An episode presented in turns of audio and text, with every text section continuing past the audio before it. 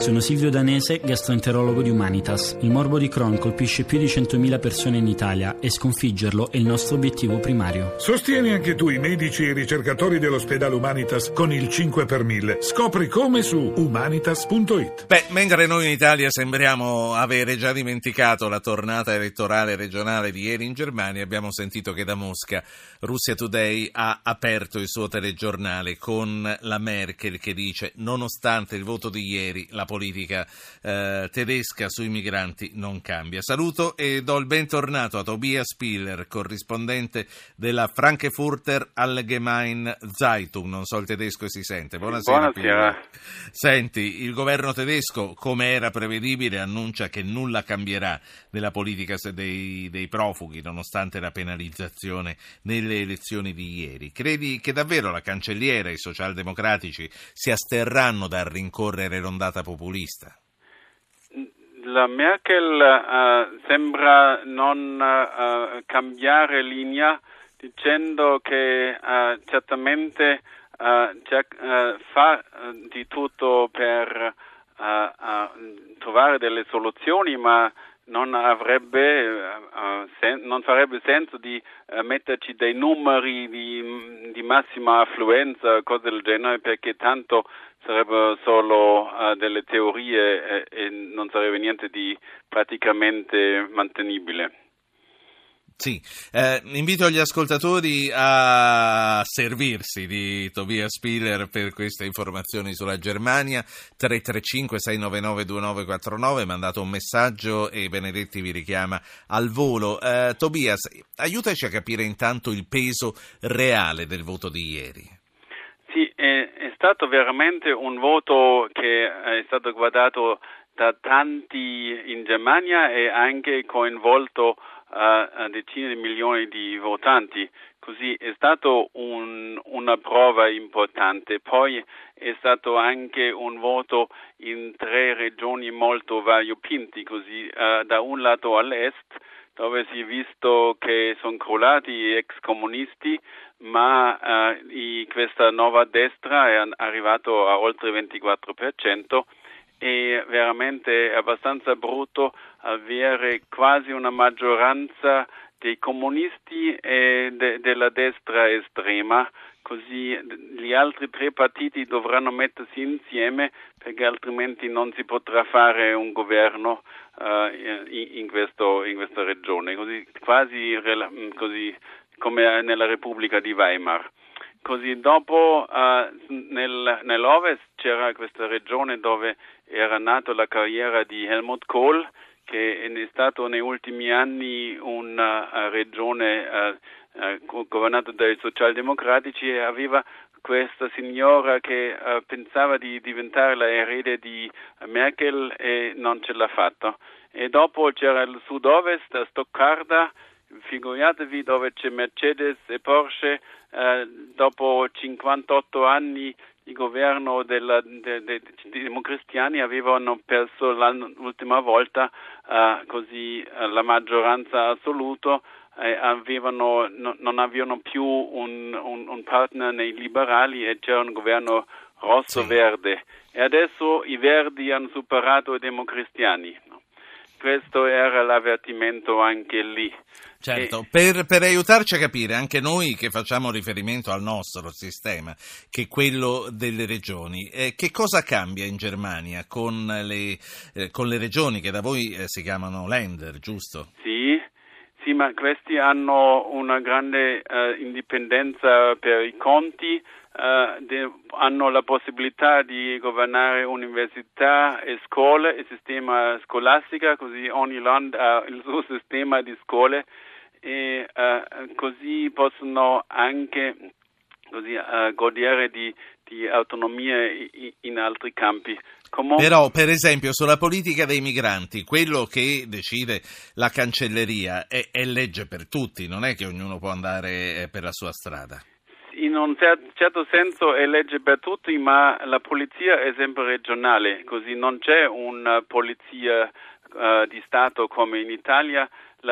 il ministro dell'interno federale fa solo le regole del gioco, è una piccola polizia contro il terrorismo. È molto chiaro. E il resto lo devono fare veramente le regioni, e anche l'accoglienza la devono organizzare le regioni.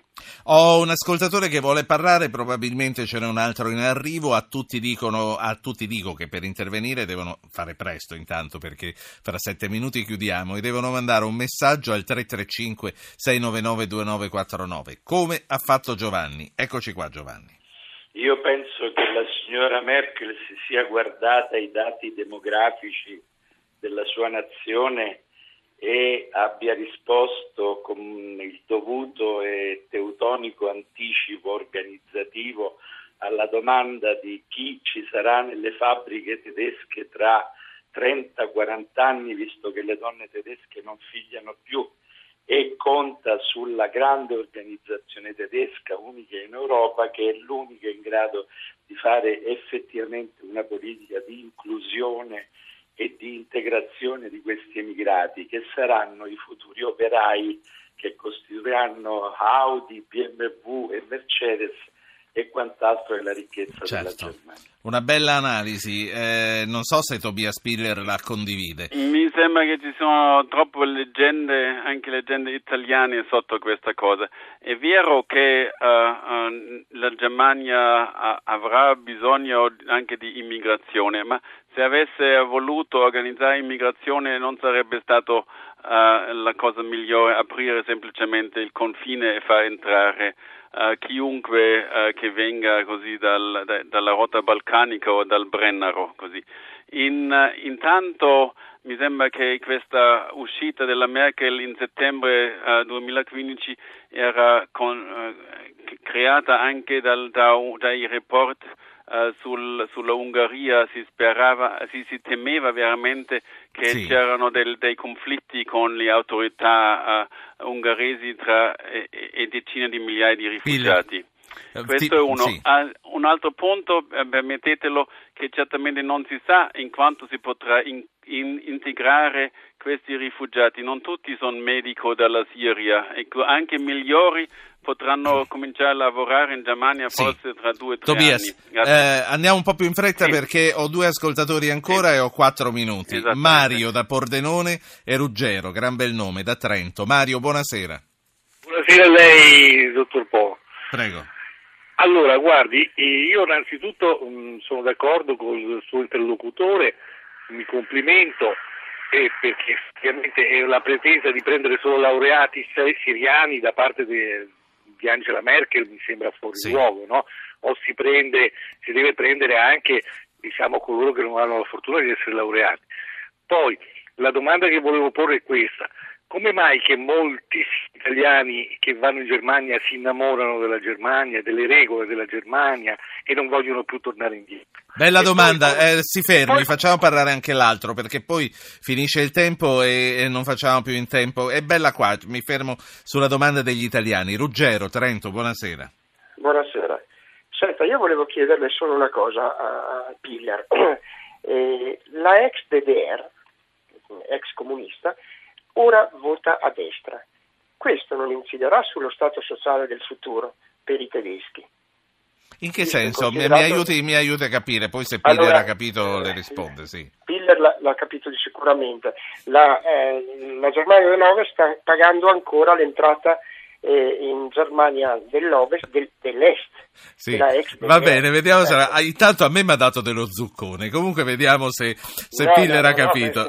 Grazie, omonimo, la saluto. Allora, Tobias, dai, per gli italiani che si innamorano della Germania, e poi la domanda sulla DDR. Certamente, cominciamo dalla DDR, è certamente così che più la destra pesa di più in queste zone dove ci sono meno immigrati e dove certamente negli anni si è avuto anche meno esperienza con immigrazione.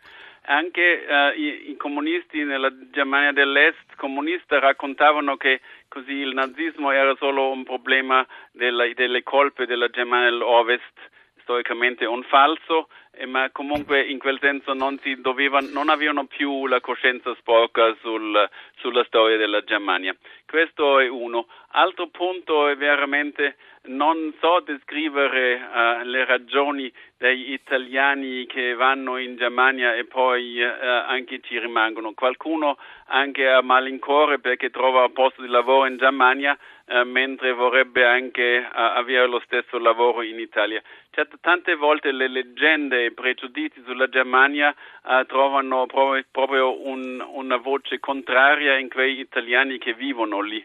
Così qualche volta ci sono grandi divergenze. È vero. Ultimissima cosa, ho veramente meno di un minuto. L'accordo sulla Turchia coi migranti non ha, come denuncia oggi la Spagna, delle controindicazioni, chiamiamole così, sul diritto internazionale, secondo te? Ci sono molti problemi, ma se uno vuole ingaggiare i turchi come poliziotto della frontiera, deve vedere se vuol fare dei compromessi pragmatici e della realpolitik, altrimenti porti altre soluzioni. Io ti ringrazio, Tobias Piller è il corrispondente dall'Italia della Frankfurter Allgemeine Zeitung. Buona serata, mi ha fatto molto piacere ritrovarti.